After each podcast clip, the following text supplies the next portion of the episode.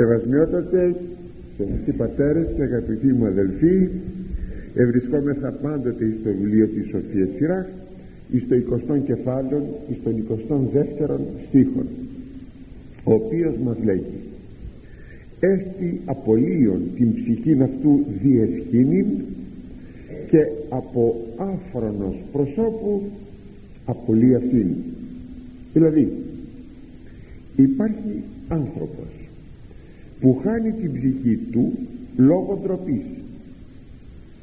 και τούτο γιατί αισθάνεται σύστολη μπροστά σε ανόητον άνθρωπο που δεν θέλει να δυσαρεστήσει και κάνει την ψυχή του αυτό είναι μια πολύ σπουδαία αλήθεια και μάλιστα μια αλήθεια της καθημερινότητας η ντροπή αναφίβολα είναι σπουδαίον κόσμημα εις τον άνθρωπο. Αλλά μπορεί όταν δεν πρέπει να ντραπεί τούτο να το αποδεί σε ζημία εάν δείξει ντροπή. Και συγκεκριμένα όταν σου προσφέρουν τσιγάρο ενώ δεν καπνίζεις το παίρνεις καπνίζεις για να μην δυσαρεστήσεις εκείνον που σου το προσέφερε. Μα ξέρετε πόσες φορές μα πόσες φορές ιδίως ε, σε νέα παιδιά μας. Τι να κάνω λέει να τον προσβάλλω; Μα είναι προσβολή να πεις ότι δεν καπνίζω μα τόσο απλούν. Ευχαριστώ καλοσύνη του. Ο άλλος σου προσφέρει τσιγάρο καλοσύνη του. Αλλά ευχαριστώ. Δεν καπνίζω. Πρέπει να καπνίσεις γιατί σου προσφέρει ο άλλος και θα το θεωρούσες προσβολή να το πάρεις. Ή σε ένα τραπέζι καμιά φορά σε ταβέρνα. Σου κερνάει κάποιος από ένα παραπλήσιο τραπέζι σου κερνάει ένα ποτήρι κρασί μία μπύρα. Είναι γνωστό ότι το ένα τραπέζι προσφέρεις στο άλλο τραπέζι ένα μπουκάλι κρασί ένα μπουκάλι μπύρα ή ένα τσίπουρο. Εσύ το παίρνεις λες εις υγεία σας ευχαριστώ πολύ το πίνεις. Κατόπιν κάποιος άλλος προσφέρει και αυτός ένα τσίπουρο πάρω το τσίπουρο. Το πίνεις. Μετά ένας τρίτος, ένας τέταρτος μετά όμως τι γίνεται. Μετά απλούστατα για να μην προσβάλλεις τον άλλον και πεις λυπούμε δεν μπορώ να πιω άλλο φτάνεις να μαθήσεις για να μην πω κάποτε μπορεί αυτό να γίνει και επίτηδες. Μου διηγούνται εδώ και 30 τόσα χρόνια. Μου διηγούνται κάτι πολύ άσχημο πολύ τρομερό. Είχα πάει σε ένα χωριό και εκεί είχε φτάσει ένας καινούριος ιερέας του χωριού. Και δυστυχώς δεν ξέρω. Εκεί τους έβαλε ο διάβολος πήραν τον άνθρωπο τον ιερέα πήγανε στο καφενείο. Παπά μου και από μένα ένα τσίπορο παπά μου και από μένα ένα τσίπορο κάποιος δεύτερος κάποιος τρίτος και αυτό για να μην προσβάλλει γιατί υπάρχει αυτή η αντίληψη και αντίληψη ο παπάς εκεί στο χωριό. Δικό μας χωριό εδώ εδώ στην επαρχία μας σε ένα χωριό προσβόλων συγκεκριμένο χωριό έφτασε να μεθύσει και βέβαια ξέρετε γιατί το έκανε το έκανε επίτηδες. Μου το είπαν αυτό. Γιατί να τους πάσουν το κύρος και να τον κρατούν στο χέρι. Ιδού αν θα έπρεπε να υπάρχει κάτι στον ιερέα μέσα στο χωριό θα, αυτό θα ήταν το κύρος όπως και ο πρόεδρος της κοινότητας όπως ο πατέρας στο σπίτι είναι η αυθεντία είναι το κύρος. Αν το κύρος καταρακωθεί τότε τι κάνουμε. Ταλέποροι οι άνθρωποι εμεθύσατε τον καινούριο σας ιερέα να, και του καταρακώσατε το κύρος για να τον έχετε στο χέρι. Τι θα πει αυτό; Θα σας επέβαλε καμία φορολογία; Θα είπε ο βάναυσος απέναντί σας; Δεν θα θέλατε ιερέα στο χωριό σας; Τρομερό. Και όλα αυτά γιατί; Γιατί δεν μπορεί να πει ο άνθρωπος δεν έχει το θάρρος έχει μία εσφαλμένη αντίληψη περί ντροπής. Να πει ευχαριστώ πάρα πολύ δεν καπνίζω δεν πίνω δεν μπορώ να έρθω στο σπίτι σας. Ξέρετε πόσες φορές μας καλούν στα σπίτια μόνο και μόνο για να μας δημιουργήσουν προσβολή. Ή κι αν αυτό δεν υπάρχει. Δηλαδή δεν έχουν κακή πρόθεση. Όμως μπορεί αυτό παρατάφτα να μας αποβεί σε κακό. Γιατί ντρεπόμαστε ντρεπόμαστε υπογραμμίζω ντρεπόμαστε κακή ντροπή αυτό να πούμε ευχαριστώ δεν θα μπορέσω καλοσύνη σας είναι σαν να ήλθα αλλά υπάρχουν και σοβαρότερες καταστάσεις. Όταν σου προτείνουν να συνοδεύσεις κάποια γυναίκα μία γυναίκα κάποια άλλη γυναίκα για μια έκτρωση. Συνήθως μία γυναίκα δεν πάει μόνη της να κάνει έκτρωση και πολλές φορές δεν πάει και ο σύζυγος. Παίρνουν ένα συγγενικό πρόσωπο ένα γειτονικό πρόσωπο οπότε η ευθύνη σου που συνοδεύεις εκείνη που θέλει να κάνει έκτρωση ξέρεις πως είναι. Όσοι και εκείνης που έκανε την έκτρωση. Θα έχεις το ίδιο επιτίμιο έχουμε περιπτώσεις άλλες. Στο πιδάλιο είναι που λέγουν σύ ο οποίος ανέχθηκες ε, και λοιπά και λοιπά. Θα έχεις το ίδιο επιτίμιο με εκείνον που έκανε το εντός αγωγικών το έγκλημα. Συγκεκριμένα εάν δεις κάποιο πρόσωπο να κάνει μια σοβαρή αμαρτία η οποία βλάπτει το σύνολο όχι τον εαυτό του μόνο το σύνολο και το αποκρύψεις επιτιμάσαι. Με το ίδιο επιτίμιο αν αυτός δεν πρέπει να κοινωνήσει 5-10 χρόνια δεν ξέρω είναι πολύ σοβαρό πράγμα επιτιμάσαι έτσι λέει το πιδάλιο με το ίδιο επιτίμιο που έκανε αυτός το κακό. Λοιπόν προσοχή και σε αυτό. Μη πεις ντρέπομαι τι να πω μου είπε να πάω. Πρώτα πρώτα δεν θα πάτε και ύστερα θα κάνετε και ένα θετικό βήμα. Να πείτε στην αδελφή σας, στη συγγενή σας, στην ξαδέλφη σας, στην γειτόνισσα μη το κάνεις αυτό το έγκλημα. Μα κοίταξε. Εγώ σου το είπα, σου το ξαναλέω αλλά εγώ δεν μπορώ να γίνω συνένοχός σου σε αυτή σου την ενέργεια. Και δεν θα, δεν θα συνοδεύσετε και θα συμβουλεύσετε όπως σας είπα το καλό ακόμη στα μάγια εκεί θα. Πόσοι είναι εκείνοι που συνοδεύουν στα μάγια; Ναι πάμε λέει για καλό μα είναι, είναι δυνατόν ο διάβολος να δώσει κάτι καλό; Και αυτός που συνόδευσε στα μάγια των ενδιαφερόμενων επιτιμάται με το επιτίμιο εκείνο που θα εδέχεται ο εκείνος που πήγε στα μάγια που ενδιαφερόνταν δηλαδή. Είναι και μια άλλη ιστορία είναι αδύνατο να σας την πω. Φοβερή όταν το σημείωνα αυτά μου ήρθε στο μυαλό είναι πολλά χρόνια θα τρομάζατε θα βγαίνατε από, από τον εαυτό σας αν ακούγατε τι απεδέχθη ένας άνθρωπος μόνο και μόνο για να μην προσβάλλει τον άλλον. Αλλά λέγει το ίδιο βιβλίο της Σοφίας Σειρά είναι στο τέταρτο κεφάλαιο λέγει συντήρησον καιρών και φύλαξε από πονηρού. Δηλαδή πρόσεχε συντήρησον καιρών πρόσεχε τις εκάστοτε περιστάσεις και ευκαιρίες και προφυλάξω από το κακό και το πονηρό. Και περί της ψυχής σου μη εσχυνθείς.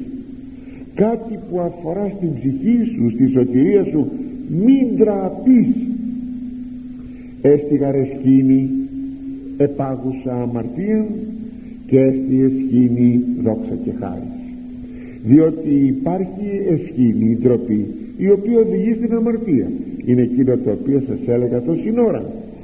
Και υπάρχει και ντροπή η οποία είναι δόξα και χάρη. Όταν λέμε αυτός ο άνθρωπος έχει το στολίδι της ντροπής αυτό που θα έπρεπε πρώτα και περισσότερο να έχουν οι γυναίκες εκείνο που είπε ο Αδάμ. Είμαι γυμνός και ντρέπομαι αμέσως η ενοχή του δημιούργησε το αίσθημα της ντροπής που η γυναίκα θα έπρεπε φύση θέση να είναι περισσότερο εσχυντήλη ντροπαλή παρά ο άνδρας. Σήμερα όμως έχει ξεπεράσει στην ενέργεια η γυναίκα τον άνδρα γι' αυτό κάποτε οι γυναίκες κοκκίνιζαν από ντροπή σήμερα κοκκινίζει το ρούζ. Και αντικαθιστά το κοκκίνισμα της ντροπής. δεν υπάρχει ντροπή πια. Δεν υπάρχει. Εννοείται δόξα τω Θεώ υπάρχει το καλόν ποιμνιον υπάρχουν και άνδρες και γυναίκες και νέες και νέοι. Και έφηβοι και παλικάρια. Θαυμάσιοι οι άνθρωποι αλλά μιλάμε για τους πολλούς. Έφυγε η ντροπή. Και μη λάβεις στη συνέχεια λέγει μη λάβεις πρόσωπον κατά της ψυχής σου. Μη πεις μα μου το λέει ο τάδε. Μα είναι έχω ξέρω εγώ τι έχω από αυτόν κάποια ωφέλη. Όχι όχι όχι όχι. Που μπορεί να στρέφεται αυτό που σου ζητάει εναντίον της ψυχής σου και μη εντραπείς εις πτώσιν σου προκειμένου να πέσεις μη ντραπείς μη κολλήσεις λόγων εν καιρό σωτηρίας. Μην εμποδίσεις το λόγο σου να απαντήσεις την απάντησή σου την ευθαρσή σου απάντηση όταν είναι θέμα σωτηρίας. Και όταν ο άλλος δεν καταλαβαίνει πες το και επιτιμητικά πες το και απότομα. Δεν το κάνω. Δεν το δέχομαι στρέφεται εναντίον της σωτηρίας μου. Ο Κύριος ανεφέρθη στο θέμα της ομολογίας για το πρόσωπό του και στο τέλος είπε όποιος με ντροπή θα τον ντραπώ και εγώ είναι η μέρα κρίσεως βλέπετε ώστε τι οδηγεί έναν άνθρωπο όταν θέλει να ομολογήσει τον Χριστό σε μια διεφθαρμένη εποχή; Το μαρτύριο. Φτάνουμε μέχρι το μαρτύριο θυμηθείτε χθες προχθές την Κυριακή που είχαμε την Κυριακή του τυφλού. Πέταξαν έξω λέγει τον τυφλό επειδή επέμενε να θεωρεί σπουδαίων εκείνον που του άνοιξε τα μάτια τον Ιησούν. Αλλά αυτό ήταν μια ομολογία ίσως ίσως η πρώτη ομολογία που έχουμε στον ε, υπέρ του Χριστού ενώ ακόμη ο Κύριος είναι στην παρούσα ζωή. Όταν ντρεπόμαστε την κακή ντροπή αυτό είναι μια έλλειψη ανδρείας. Είναι ακόμη και μια έλλειψη διακρίσεως ε, που πρέπει να ντραπείς και δεν ντρέπεσαι αντίστροφα με ένα θαραλέον όχι όπως σας είπα σε εκείνον που προτείνει το κακό το σπουδαίο είναι ότι έχεις πολλές δυνατότητες να φυλάξεις από το κακό και εκείνον που σου προτείνει το κακό. Άμα του πεις α δεν είναι σωστό αυτό μου λέει να το κάνουμε μαζί δεν είναι σωστό αυτό έχεις πιθανότητες να συναισθανθεί και ο άλλος και να μην διαπράξει το κακό. Οπότε όχι μόνο τον εαυτό σου προστατεύεις αλλά και εκείνον ο οποίος σου πρότεινε το κακό. Στο βάθος μια τέτοια ντροπή που υποκύπτομαι να δεχθούμε την πρόταση του άλλου είναι μια ανθρωπαρέσκεια. Θέλουμε να αρέσουμε εις τον άλλον. Ή και ιδιοτέλεια που αποβλέπει σε κάποια συμφέροντα. Και δεν θέλουμε να στερηθούμε αυτά τα συμφέροντα και δεν μιλάμε. Ο Κύριος όμως μας είπε ή εάν ο φαλμός σου ο δεξιός σκανδαλίζησε αν το δεξί σου μάτι σε σκανδαλίζει όπως και το δεξί χέρι αντίστοιχα το πιο κάτω έξελε αυτόν και βάλε αυτό σου βγάλε το μάτι σου και απόβαλε το συμφέρει. Συμφέρει γάρ γάρση ή να απόλυτε εν των μέλλον σου και μη όλον το σώμα σου βληθεί εις γέναν βέβαια μεταφορικός ο λόγος. Δεν έβγαλε κανείς ποτέ του το δεξί του το αριστερό μάτι ούτε έκοψε το δεξί του το αριστερό του χέρι. Είναι ε, παραβολικός ο λόγος. Εάν δηλαδή το δεξί σου χέρι που είναι το λένε έκφραση είναι το δεξί μου χέρι. Λέμε για έναν άνθρωπο που μας εξυπηρετεί λέμε είναι το δεξί μου χέρι. Δηλαδή κάτι που σε συμφέρει κάτι που είναι για σένα απαραίτητο. Εάν δεις ότι αυτό τελικά θα σε οδηγήσει στην κόλαση απόβαλε το βγάλε το κόψε το. Αυτό θέλει να πει.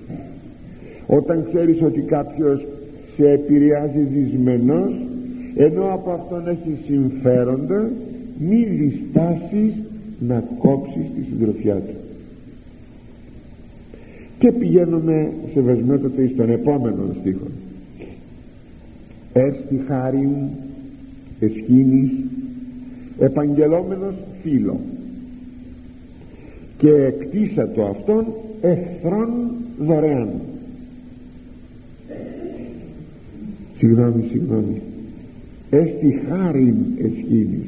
Δεν σας το διάβασα καλά. Έστι χάριν εσχήνης επαγγελόμενος φίλος και εκτίσα το αυτόν εχθρόν δωρεάν. Δηλαδή υπάρχει και άνθρωπος που από ντροπή δίδει υποσχέσεις στο φίλο του και επειδή δεν μπορεί να ανταποκριθεί τον κάνει με την αθέτησή του εχθρό χωρίς λόγο. Είναι οι άνθρωποι που υπόσχονται λίγα ή πολλά. Και τι αποτροπή πάει καλά εγώ θα έρθω να σε βοηθήσω όταν θα σκάβεις το χώρο σου.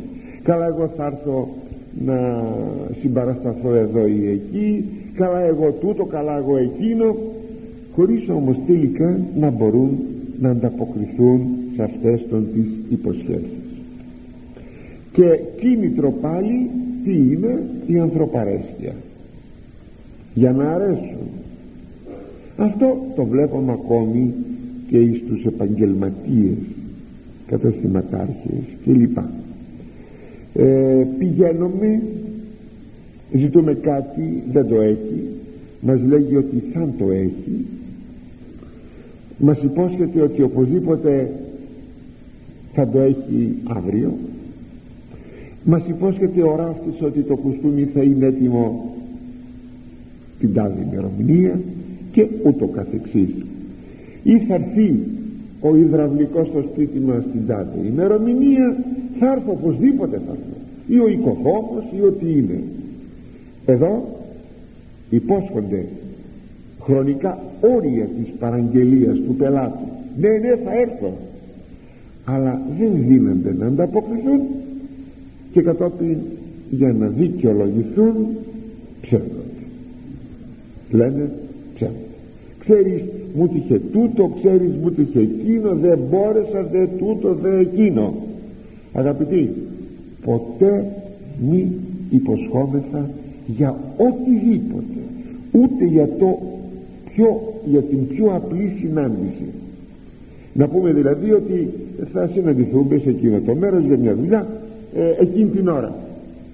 Ούτε για μια απλή συνάντηση. Ξέρετε τι θα λέμε; Πρώτα ο Θεός. Μα θα μας πει ο άλλος ναι γιατί μπορεί να πεθάνουμε εδώ μεταξύ να πεθάνεις εσύ να πεθάνω εγώ μα χτύπα ξύλο Ωχ αυτό το χτύπα ξύλο.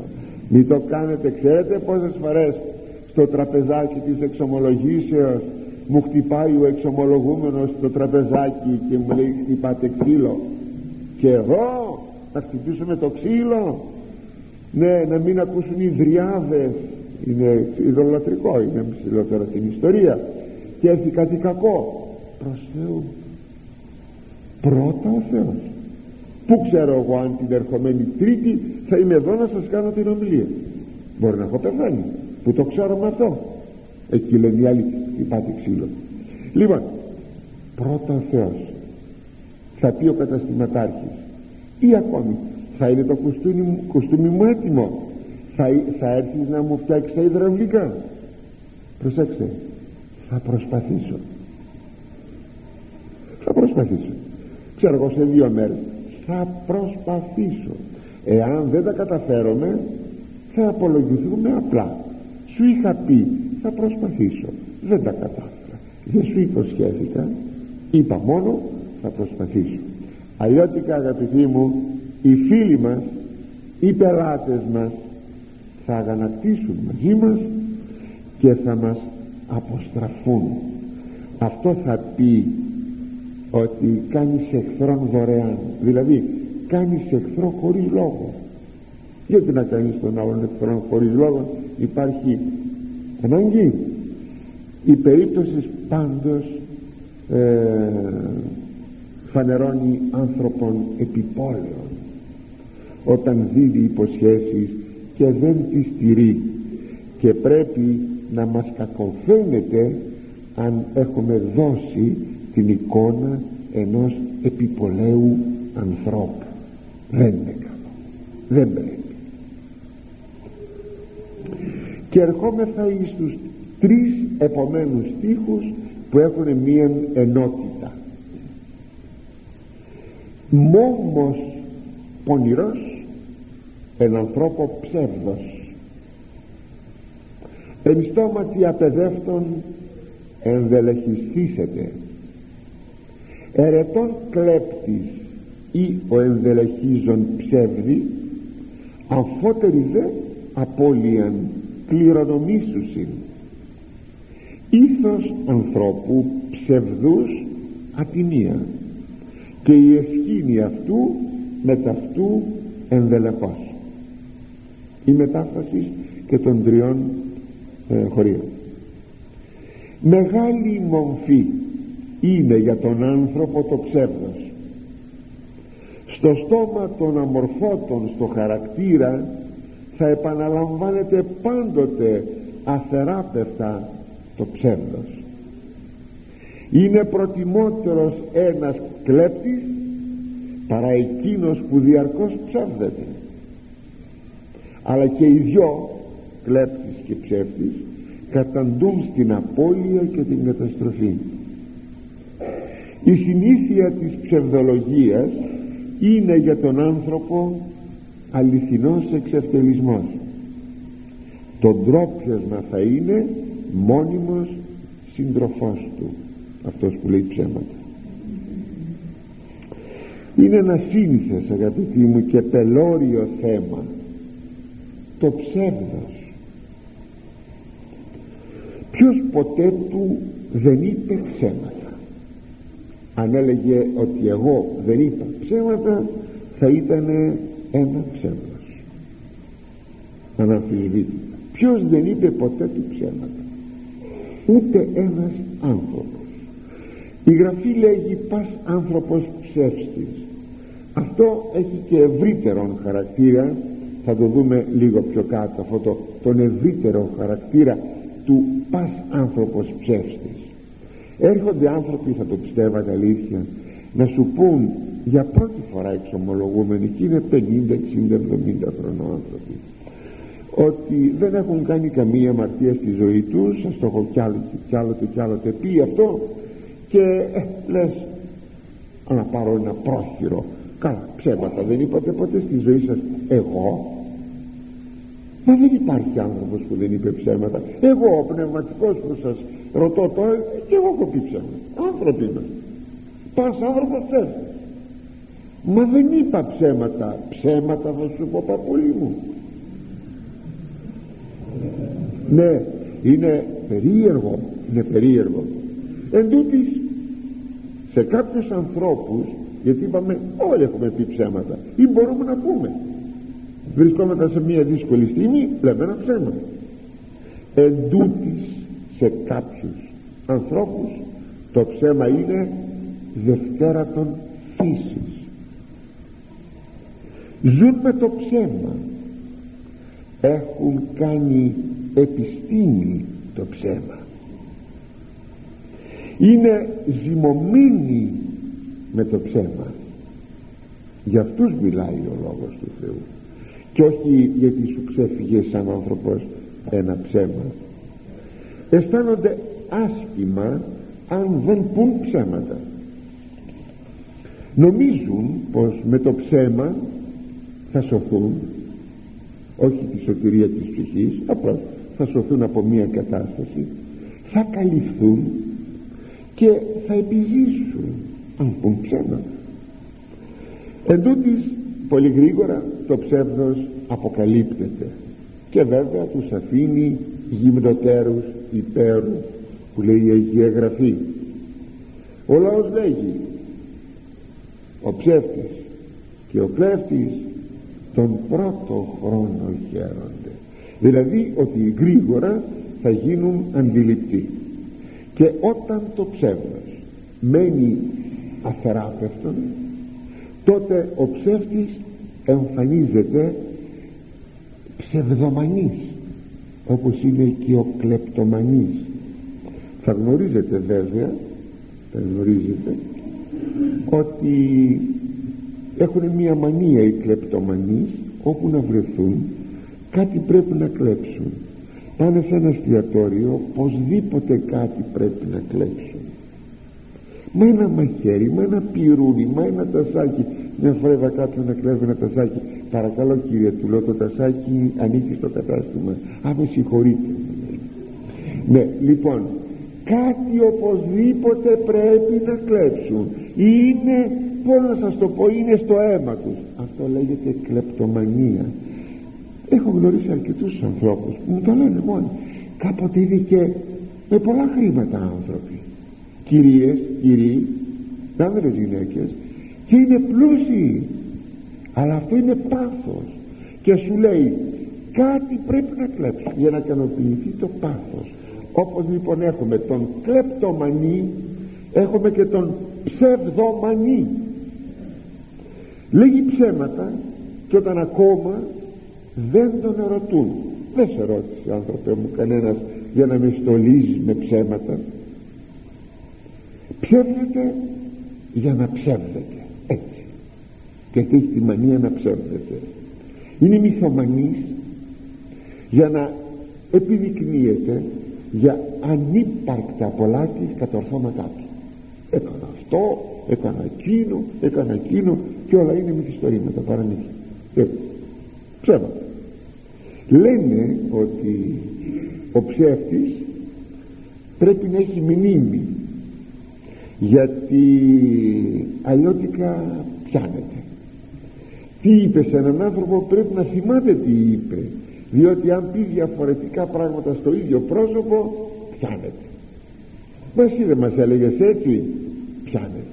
Πρέπει λοιπόν ο ψεύτης να έχει μνήμη να θυμάται τι είπε και πού το είπε. Βεβαίως ο ψεύτης δεν έχει καμία υπόλοιψη και αν μας λέγει και μία είδηση για κάτι α, την ακούσαμε δεν έχουμε καμία νόηση να συμπλακούμε μαζί του. Αλλά δεν δίνουμε και πολύ βαρύτητα δεν δίνουμε σημασία γιατί είναι ψεύτης. Και αυτό ακριβώς είναι και η τιμωρία του ψεύτου να μην τον πιστεύεις. Το να αισθάνεται ο ίδιος ότι δεν με πιστεύουν οι άνθρωποι αυτό δεν είναι μια τιμωρία του.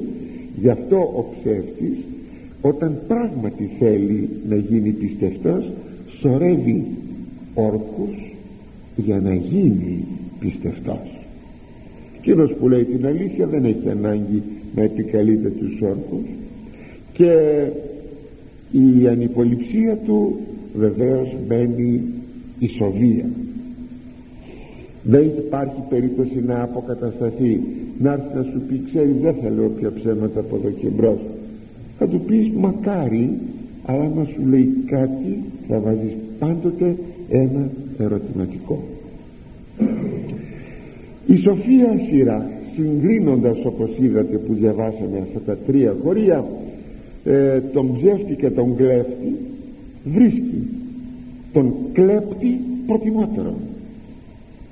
Είναι προτιμότερο λέει να είναι κλέπτης παρά να είναι ψεύτης. Αυτό δείχνει πόσο αντικοινωνικός και διεστραμμένος είναι ο ψεύτης. Εάν ο κλέφτης και μη χειρότερα αν ξέρεις ότι αυτός είναι κλέφτης τον βάζει στο σπίτι σου εδώ πας μέχρι την κουζίνα σου η κυρία να πάει μέχρι την κουζίνα της για να φέρει το γλυκό και αυτός κάτι να έχει αρπάξει κάτι να έχει αρπάξει εάν λοιπόν ο κλέπτης έχει αντικοινωνικές διαστάσεις πόσο περισσότερο έχει ο ψεύτης. Έχω και μια ιστορία από το στρατό αλλά θα αργήσουμε. Δεν σας τη λέω. Βέβαια και οι δυο τους και ο κλέπτης και ο ψεύτης έχουν σαν κληρονομία τους την απώλεια και σε αυτή τη ζωή διότι δεν έχουν υπόλοιψη πια ή στη φυλακή μπορεί να βρεθούν ιδίως ο κλέπτης αλλά προπαντός έχουν ζημία με αιωνία πέμπτον απολύς πάντως τους λαλούντας το ψεύδος θα καταστρέψεις όλους εκείνους οι οποίοι μετέρχονται το ψεύδος πρέπει πάντοτε να μας βάζει σε μία ανησυχία. Η Γραφή ρητός ομιλεί για τον ψεύτη. Ποτέ του δεν είναι αγαπητός στον Θεό ο οποίος Θεός είναι η αλήθεια λέγει το βιβλίο των παροιμιών 12,22 δέλιγμα κυρίω χίλι ψευδή. Ο δε ποιόν πίστης το στής με δεκτός παρά αυτό. Ότι είναι ευδέλιγμα εις τον Κύριον τα χείλη τα ψευδή. Και αυτός ο οποίος είναι αληθής και αξιόπιστος είναι δεκτός από τον Θεό. Όχι ο ψεύτης ο αξιόπιστος. Ο επινοητής του ψεύδους αγαπητοί μου είναι ο διάβολος. Είναι ο πρώτος διαβαλών των Θεών στους πρωτοπλάσους. Ότι α σας είπε ο Θεός το και το επειδή ε, δεν θα ήθελε να γίνετε θεοί γι' αυτό σας είπε να μην δοκιμάσετε τον καρπόν τούτου του δέντρου. Ενώ αν δοκιμάσετε θα ανοιχθούν τα μάτια σας θα γίνετε θεοί ψεύδος ψεύδος ψεύδος. Γι' αυτό και λέγεται σας είπα διάβολος διότι διέβαλε τον Θεό εις τους πρωτοπλάστους. Γι' αυτό και ο Κύριος είπε εκείνος ο διάβολος ανθρωποκτόνος είναι απαρχής απαρχής αυτό το απαρχής που; Από την αρχή της ανθρωπίνης ιστορίας. Από τους πρώτους ανθρώπους από τον Αδάμ και την Εύα. Είναι ανθρωποκτόν. Ήθελε να φανέψει τον άνθρωπο και με τον λεγόμενο βιολογικών θάνατων ο οποίος δεν θα υπήρχε αλλιώτικα αλλά προπαντός την ψυχή του με την έννοια να απομακρυνθεί από το Θεό και να είναι στην αιωνία κόλαση. Λοιπόν ανθρωποκτόνος είναι απαρχής και εν τη αληθείαν ουχ έστηκε και στην αλήθεια δεν στάθηκε λέγει ο Κύριος ότι ούτε στην αλήθεια είναι αυτό. Στο διάβολο δεν υπάρχει αλήθεια. Να τα ακούσουν κάποιοι χριστιανοί μας που νομίζουν ότι αν πάνε στο μέτρο πάνε στα μάγια πάνε στο φλιτζάνι του καφέ πάνε δεν ξέρω πού που αυτό το πολύ πορτόν είναι του διαβόλου διότι δεν είναι τίποτα άλλο παρά πόρτες μανδύας δηλαδή τι θα πει αυτό γνώσεως του μέλλοντος. Τότε ας το μάθουν δεν θα τους πει ο διάβολος την αλήθεια. Ο διάβολος εξάλλου δεν ξέρει το μέλλον. Εάν όμως πιστέψουν εις αυτό γιατί θα μου πούν μα πόσα πράγματα βγαίνουν; Θα απαντήσω είναι γραμμένο στο δευτερονόμιο. Και σε εσάς το έχω πει πολλάκι και έχετε ειδοποιηθεί και το γνωρίζετε. Ο Θεός θα παραχωρήσει να πραγματοποιηθεί αυτό που σου είπε ο Μάντης ο μάγος, ο ονειροκρίτης ο πνευματιστής ο οποιοσδήποτε για να σου δώσεις σαν τιμωρία το πνεύμα της πλάνης. Να πιστεύεις ότι εκεί υπάρχει αλήθεια ενώ δεν υπάρχει και είναι η χειροτέρα τιμωρία που μπορεί να επιφέρει ο Θεός σε έναν άνθρωπο. Η έκφραση χειροτέρα αμαρτία ε, δεν είναι δική τιμωρία δεν είναι δική μου είναι μέσα στην Παλαιά Διαθήκη γραμμένο με μια ολόκληρη ιστορία που λέγεται εκεί. Γι' αυτό λοιπόν ας προσέξουμε. Δεν υπάρχει αλήθεια στον διάβολο όταν λαλεί το ψεύδος λέει, συνεχίζει ο Κύριος εκ των ιδίων λαλεί από μόνος του. Δεν του είπε κανείς τίποτα να πει το ψεύδος εκ των ιδίων λαλεί ότι ψεύστης εστίν και ο πατήρ αυτού γιατί είναι ψεύτης και είναι ο πατέρας του ψεύδους ο γενάρχης του ψεύδους η γενεσιουργός αιτία του ψεύδους. Είναι ο διάβολος. Γι' αυτό αγαπητοί όποιος ψεύδεται αν του αρέσει ο χαρακτηρισμός έχει πατέρα το διάβολο. Λίγο πιο πάνω από το χωρίο που σας διάβασα αυτό ήθελε να υποστηρίξει ο Κύριος εμείς έχουμε πατέρα το Θεό. Είπαν οι Εβραίοι εσύ ποιος είσαι; Θα σας πω ποιον έχετε πατέρα. Γιατί αν είχατε πατέρα το Θεό την φωνή μου θα την αναγνωρίζετε θα σας πω ποιον έχετε πατέρα. Το διάβολο. Αυτόν έχετε πατέρα. Είναι λίγο πιο πάνω και συνδέεται νεολογικά είναι στο κατά Ιωάννη 8,44 ο Θεός είναι η αλήθεια. Γι' αυτό μισεί το ψεύδος. Μισεί ο Θεός και κάθε μορφή ψεύδος έχουμε πολλές μορφές. Γι' αυτό τονίζει το Πνεύμα το Άγιο στη Σοφία Σιράκη μη θέλε ψευδεστε παν ψεύδος. Μη θέλεις να ψεύδεσαι οποιοδήποτε ψεύδος Α, υπάρχουν πολλά ψεύδη πολλές μορφές ναι. Είναι το μεγάλο ψέμα. Είναι το μικρό ψέμα. Είναι το λεγόμενο από το λαό μας το, το, το μαύρο ψέμα. Αυτό που θα επιφέρει καταστροφή. Είναι το λευκό ψέμα εκείνο που δεν καταστρέφει κανέναν ε, δεν βλάπτει κανέναν αλλά δεν λογαριάζουν ότι στο βάθος με το ψέμα τους δεν προσβάλλουν τον άλλον άνθρωπο. Προσβάλλουν διά του άλλου ανθρώπου την εικόνα. Προσβάλλουν το πρωτότυπο που είναι ο Θεός. Διότι πάσα προσβολή στον Θεό αποτείνεται στον Θεό της αληθείας. Δεν μπορείς να λες μικρό ή μεγάλο μαύρο ή άσπρο ψέμα. Το ψεύος, ψεύος δεν πρέπει να λέγεται ποτέ ούτε στο σπίτι ούτε στο φίλο ούτε στο οποιοδήποτε άλλο άνθρωπο. Εδώ θα ήθελα να σας το ετώνιζε αυτό. Πολλοί γονείς πολλοί γονείς λένε ψέματα στα παιδιά τους για να δικαιολογήσουν μία κατάσταση. Δεν εννοούν ότι το θέμα ψεύδος αλήθεια έχει παιδαγωγική διάσταση. Όπως και ο δάσκαλος στο σχολείο και ο καθηγητής κλπ.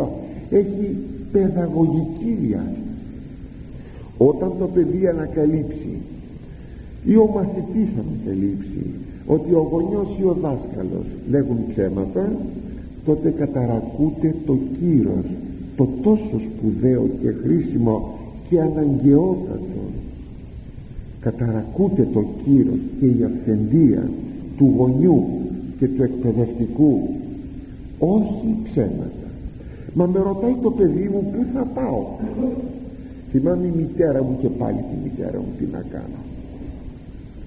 Πού θα πάω πού θα πας της έλεγα και μου απαντούσε άλλοτε ότι θα πήγαινε στο γάμο του δεσπότη. Δηλαδή κορόιδευε τι ρωτάς; Άλλοτε μου έλεγε ότι δεν είπε υποχρεωμένη να μου δώσει λόγο και αν τη ρωτούσε και η γειτόνισσα και εκεί απαντούσε όταν δεν ήθελε να πει που πηγαίνει γιατί είναι αδιάκριτοι οι άνθρωποι να ερωτούν. Με μια φοβερή περιέργεια απαντούσε.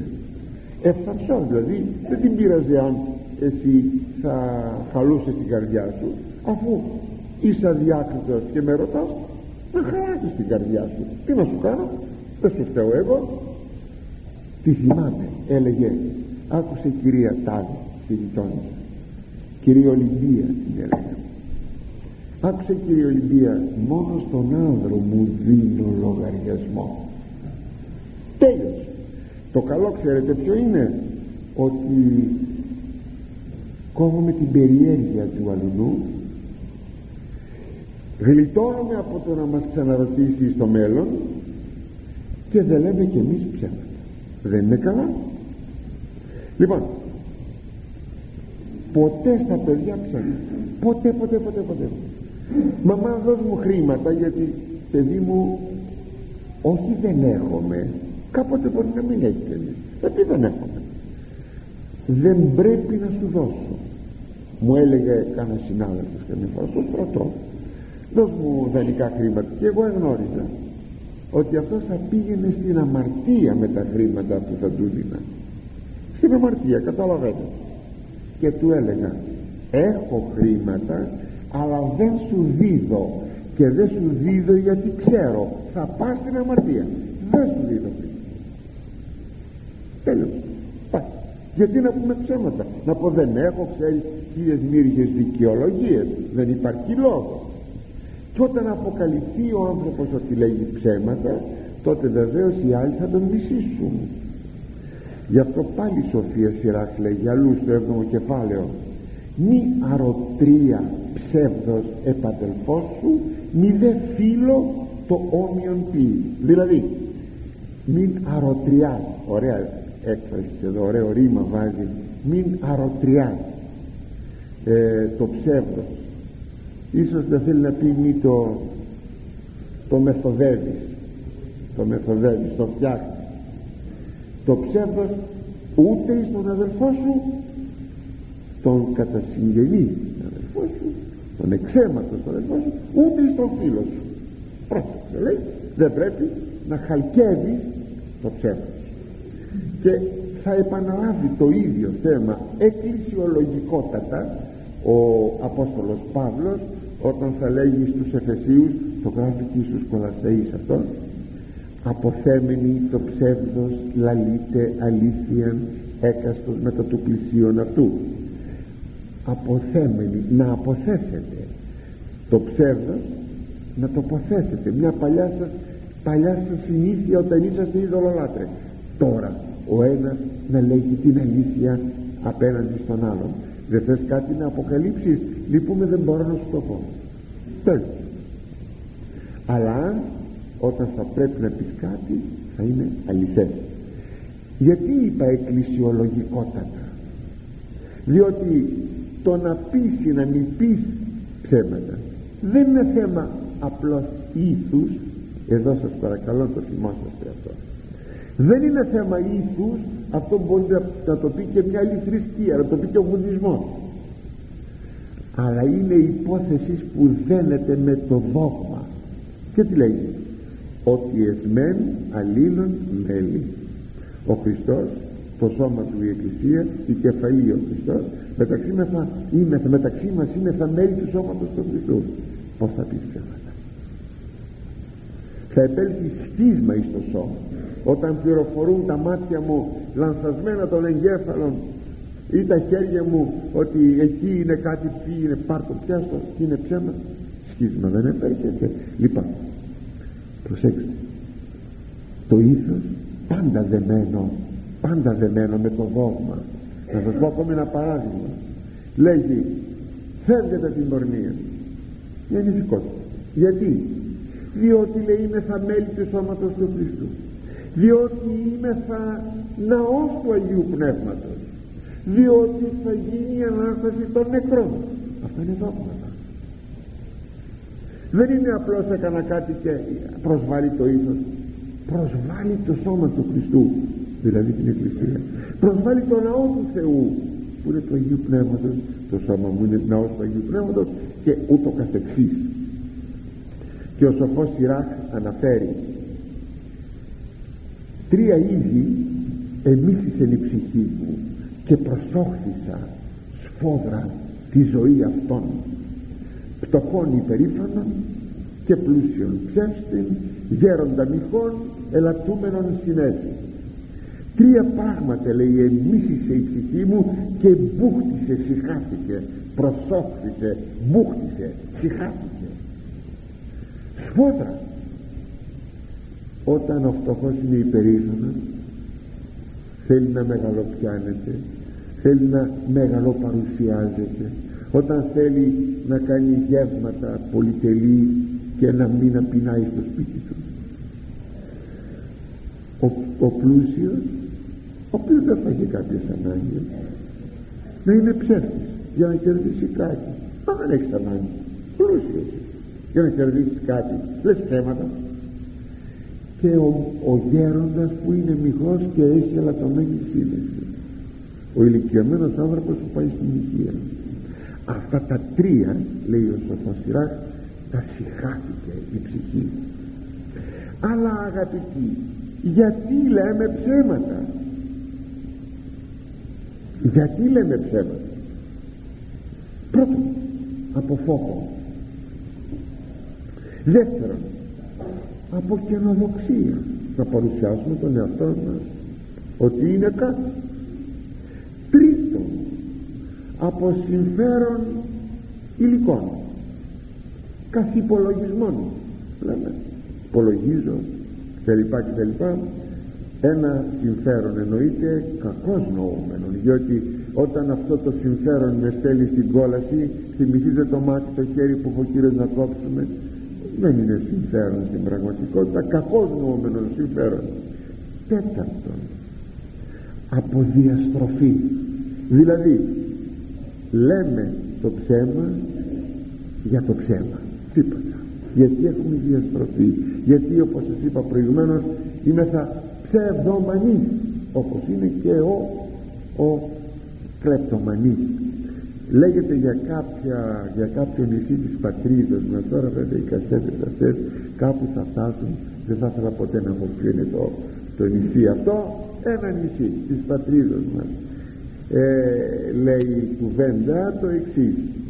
όταν επειδή θυμίζουν ότι είναι κλέπτες ότι είναι κλέπτες αυτοί εκεί οι κάτοικοι του νησιού όταν λέει ο τάδε δεν έχει τι να κλέψει πιάνει τη σκούφια του και τη βάζει κάτω από το για να μην ξεχνάει την τέχνη του κλέπτη. Έτσι και εδώ για να μην ξεχνάει την, την τέχνη του ψεύδεσθε. Είναι λέγω ψέματα για να λέγω ψέματα. Παράγωγα του ψεύδους είναι η ψευδομαρτυρία. Είναι η συκοφαντία και είναι και η υποκρισία. Παράγωγα του ψεύδους. Το φάσμα του ψεύδους είναι ευρύ. Μέσα σε αυτό εμφανίζονται ο ψευδοευλαβής ο ψευδοχριστιανός ο ψευδαπόστολος ο ψευδοδιδάσκαλος ο ψευδοπροφήτης ο ψευδόχριστος και ο ψεύτικος άνθρωπος. Θα ήθελα να μείνω στον τελευταίο. Στον ψεύτικο άνθρωπο αυτό τώρα είναι το πολύ σπουδαίο. Ο Ευαγγελιστής Ιωάννης συχνά ε, έχει την εξής έκφραση και στις επιστολές του και στο Ευαγγέλιό του και στην Αποκάλυψη. Την έκφραση οποίον, οποίον το ψεύδος ή οποίον την αλήθεια είναι γνωστό ότι κάθε μας τους Έλληνας το θέμα του ψεύδους ή της αληθείας είναι ένα θα λέγαμε γλωσσικό σχήμα λεκτικό σχήμα λεκτικό. Είναι κάτι που με, το, με τη γλώσσα μου, με το στόμα μου. Λέω την αλήθεια ή λέω ψέματα. Γι' αυτό ποτέ δεν χρησιμοποιούμε το ρήμα ποιό ποτέ δεν λέμε ε, κάνω ψέμα ή κάνω αλήθεια. Αλλά λέμε λέγω ψέμα λέγω αλήθεια. Εδώ όμως όταν ο Ευαγγελιστής Ιωάννης μας σημειώνει ποιον το ψεύδος ή ποιον την αλήθεια εδώ θέλει να δείξει ότι πέρα από αυτό το λεκτικό σχήμα είναι κάτι πολύ περισσότερο. Και αυτό το κάτι πολύ περισσότερο αναφέρεται στην ποιότητα πλέον του ανθρώπου. Είναι ο ψεύτικος άνθρωπος ή είναι ο αληθής άνθρωπος. Όχι λέει ψέματα. Ο ψεύτικος άνθρωπος. Όταν ο Κύριος είδε τον Αθαναή τι είπε; Να ένας αληθινός άνθρωπος που δεν έχει δόλο στο στόμα του θα πιστεύατε ότι ο, ο Ναθαναήλ δεν είπε ποτέ ψέματα στη ζωή του. Ήταν ο ίσιος άνθρωπος. Δεν ήταν ο στραβωμένος άνθρωπος.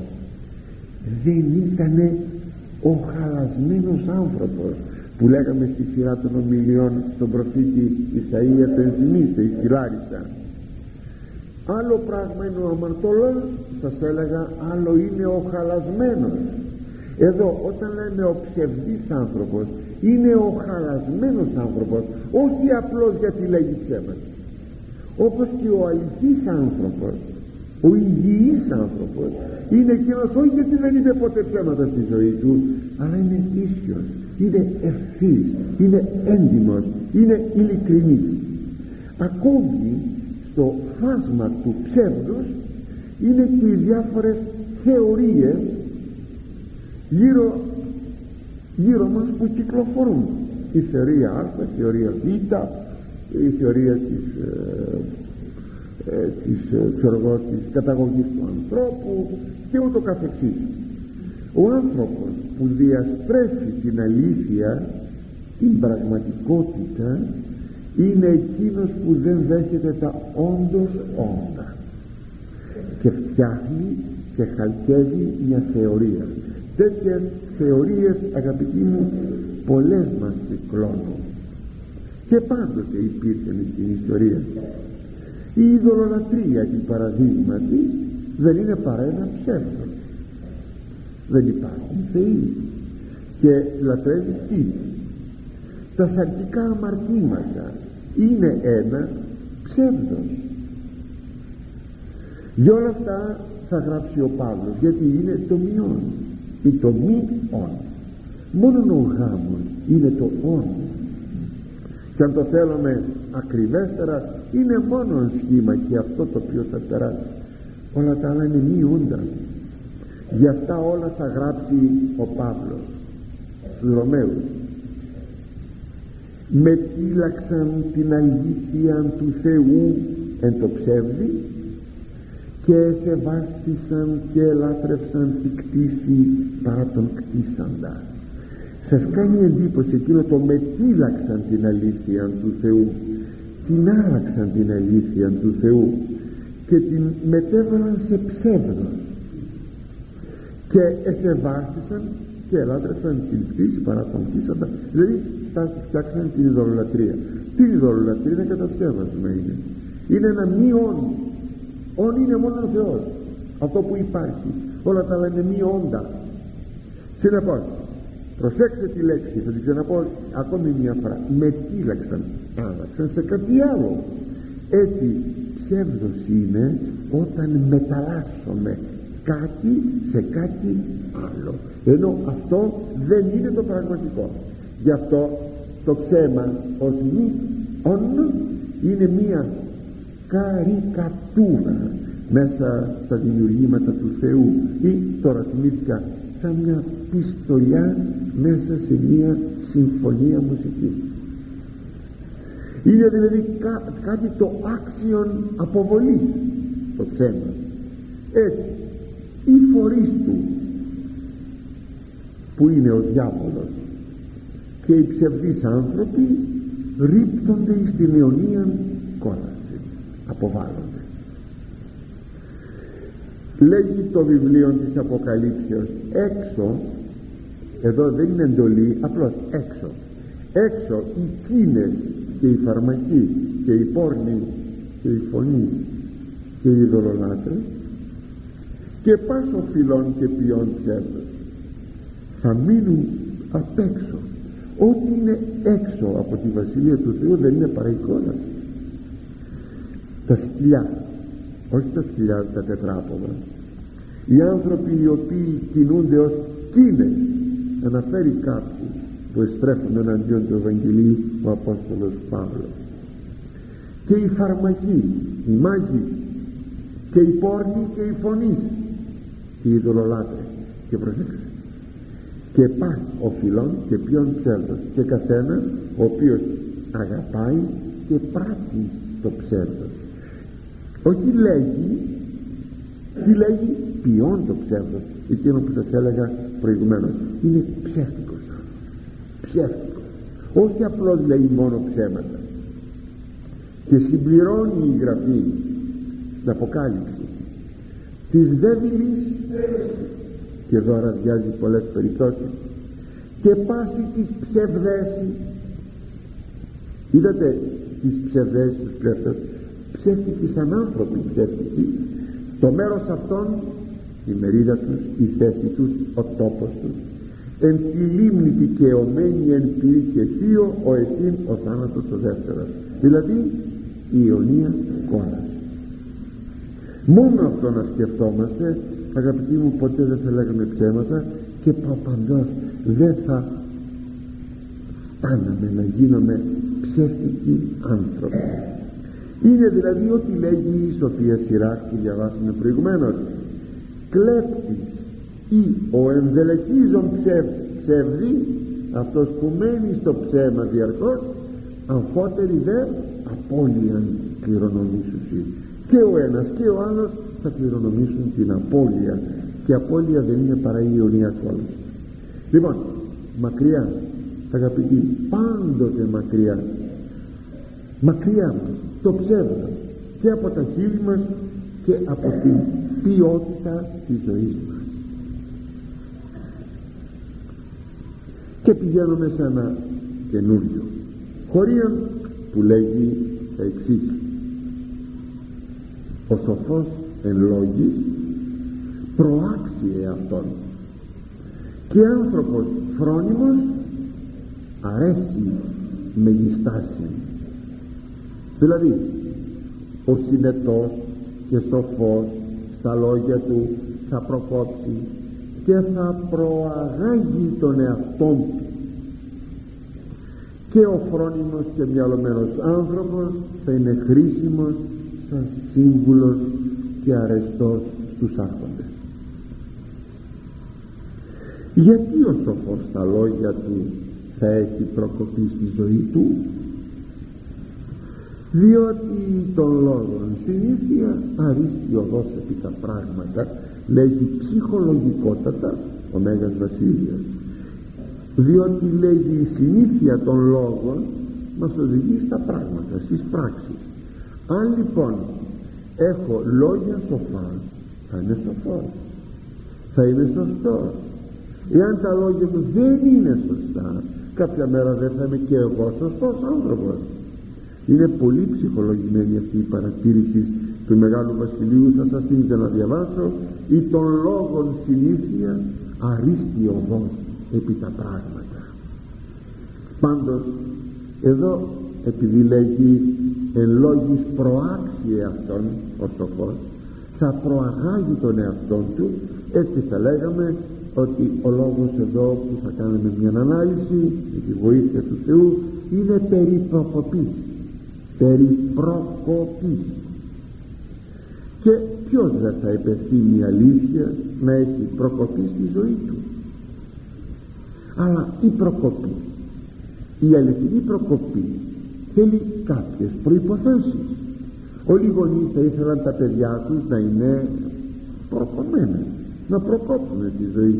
Ποιος θα ήθελε να έχει παιδί απρόκοπτο αχαήρευτο που το λέμε έτσι χωρίς προκοπή αλλά πρώτιστα είναι η πνευματική προκοπή από την οποία θα λέγαμε εμπολής εξαρτάται και η προκοπή του λοιπού βίου δεν μπορεί να είσαι απρόκοπτος πνευματικά και να έχεις προκοπή ηλική άμα δεν προκόβεις ε, στα μαθήματά σου αν δεν προκόβεις την πνευματική ζωή όταν δεν είσαι έντιμος άνθρωπος είναι δυνατόν να προκόψεις παρακάτω. Σήμερα τα παιδιά μας τα παιδιά μας σήμερα πολλά παιδιά μας πολλά δεν θέλουν να εργαστούν δεν θέλουν να δουλέψουν. Αυτό είναι αγαπητοί μου ένα κατάντημα ένα κατάντημα πραγματικό. Και τότε ο Θεός να φυλάξει. Αλλά τι είναι εκείνο που προημιάζει ανοίγει το δρόμο στην προκοπή; Πρώτα την πνευματική και μετά την λυπή του βίου προκοπή. Με η πίστη στο Θεό είναι και η αγάπη στο Θεό. Αυτά είναι οι ρίζες. Είναι η αφετηρία. Από εκεί θα ξεκινήσουμε. Τι είναι προκοπή ερωτά ο Μέγας Αθανάσιος. Προκοπή λέγει η παρά τη σοφίας μεταδιδομένη της ανθρώπης θεοποίησης και χάρη. Τι είναι η προκοπή εκείνη που μεταδίδεται από τη σοφία. Ποια σοφία; Την ενυπόστατον σοφία των Ιησούν Χριστών εις τους ανθρώπους η οποία σοφία τους καθιστά θεοποίησης είναι αυτό που λέμε σήμερα θέωσης. Είναι εκείνη που καθιστά τον άνθρωπο θεωμένον και παίρνει και τη χάρη του Θεού. Μια τέτοια χάρη και μια τέτοια προκοπή είχε ο θαυμάσιος Ιωσήφ. Ο Ιωσήφ ο Πάγκαλος την οποία είχε στο σπίτι του την είχε ως δούλος στο σπίτι του Πετεφρή την είχε όταν ήταν στη φυλακή. Την είχε όταν ήταν στο θρόνο της Αιγύπτου. Αλλά επειδή έχουμε κάτι θαυμάσια σημεία προκοπή του Παγκάλου Ιωσήφ πρώτος Θεός ευρωδημιότατε θα συνεχίσουμε την ερχομένη Τρίτη αφού θα παρακαλέσουμε να μας πείτε και εσείς δυο λόγια κατακλείοντας την, ε, το μάθημά μας